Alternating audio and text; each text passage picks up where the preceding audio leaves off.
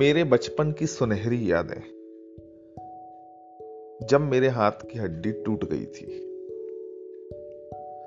ये उन दिनों की बात है, जब मैं पांचवी क्लास में पढ़ता था।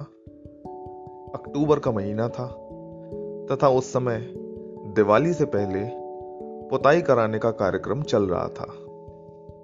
पुताई कराने के लिए हमारा ट्रेडमार्क पुतैया सेवक राम घर में आ चुका था। उन दिनों घर में पुताई होना हम बच्चों के लिए किसी उत्सव से कम नहीं होता था। क्योंकि घर में पुताई के हमें दो बड़े फ़ायदे होते थे।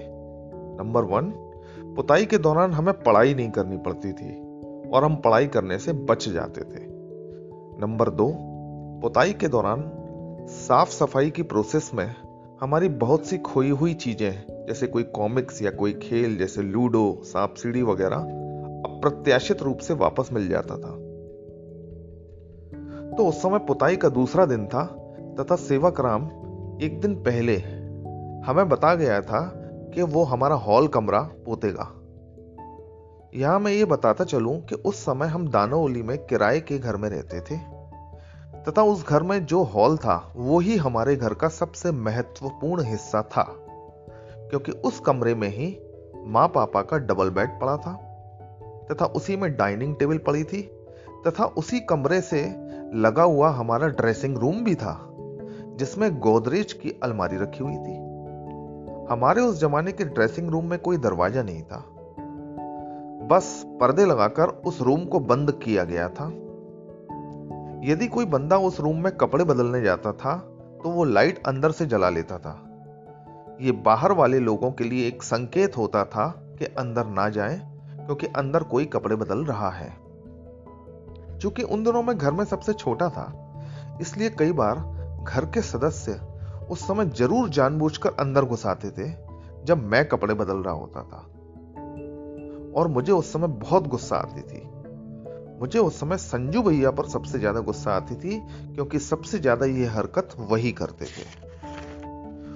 उस हॉल में माँ पापा के डबल बेड के ठीक पीछे एक कोठरी थी, जिसमें एक के ऊपर एक तीन टाण थी। टाण मतलब पत्थर का प्लेटफॉर्म।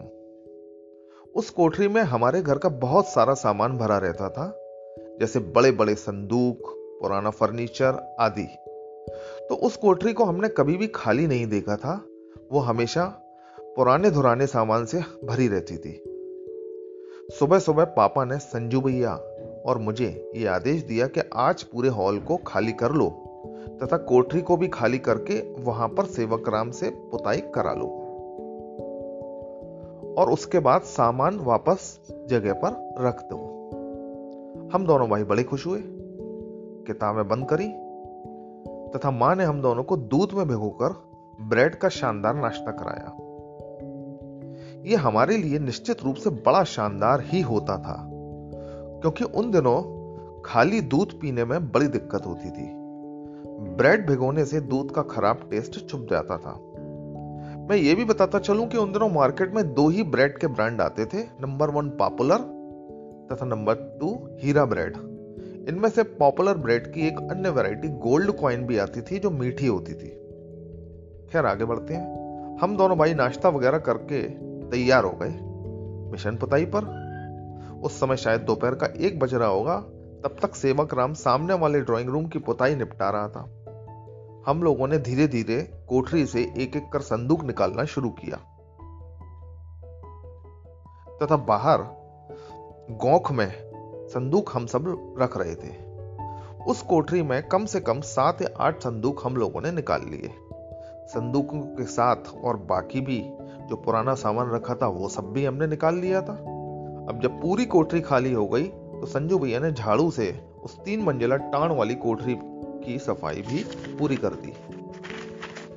अब इन सब के बाद मैं बहुत उत्साहित हो गया, क्योंकि अपने होश में पहली बार मैंने उस कोठरी को इतना खाली खाली तथा साफ़ देखा था। हमेशा वो कोठरी बेतरतीब सामान से भरी रहती थी। इसी उत्साह में मैं संजू भैया से बोला कि चलो तुम्हें चीते की छलांग दिखाता हूँ। यह कहकर मैं हॉल से थोड़ी सी दौड़ लगाता हुआ उस कोठरी की टाण पर चढ़ने लगा तथा सरपट सबसे ऊपर वाली टांड पर खड़ा हो गया। यह देखकर संजू भैया के मुँह से मुझे डराने के लिए झूठ मूठ निकला कि पापा आ गए।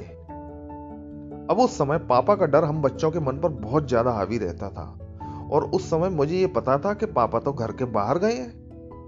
किंतु फिर भी संजू भैया के पापा आ गए बोलने पर मुझे लगा कि पापा घर वापस आ गए तथा मुझे ये स्टंट करते हुए देखकर वो मुझे बहुत पीटेंगे। ये सोचकर मैं उस सबसे ऊपर वाली टाण से एकदम से नीचे कूद पड़ा। उस कोठरी में जगह बहुत कम थी। नीचे कूदने की वजह से मैं सीधे हाथ के बल नीचे गिरा। ये देखकर संजू भैया घबरा कर मुझे उठाने दौड़े, क्योंकि उन्होंने तो मज़ाक मज़ाक में झूठ बोला था कि पापा आ गए। सेवक राम और माँ भी दौड़कर आ गए, तथा कुछ ही देर में पापा भी आ गए। मेरे सीधे हाथ की हड्डी एकदम कमान की तरह हो गई थी। बंसल पेठा मंडार से चाचा जी को फ़ोन किया तो पता चला कि ग्रीस चाचा जी शहर से बाहर हैं। तथा आंटी जी बोली कि चांडक हॉस्पिटल पहुंचो। सब लोग मुझे लेकर ऑटो से चांडक हॉस्पिटल पहुँचे। वहाँ पर डॉक्टर चांडक ने मुझे हल्का सा बेहोश किया, जिससे मुझे नींद आ गई, तथा उसके बाद मेरा पक्का प्लास्टर चढ़ा दिया। शाम को मैं प्लास्टर चढ़ा हाथ लेकर घर वापस आ गया। उस प्लास्टर की भी कहानी बहुत रुचिकर है, जो मैं आप सबको दूसरे अध्याय में बताऊँगा। जय सिया राम।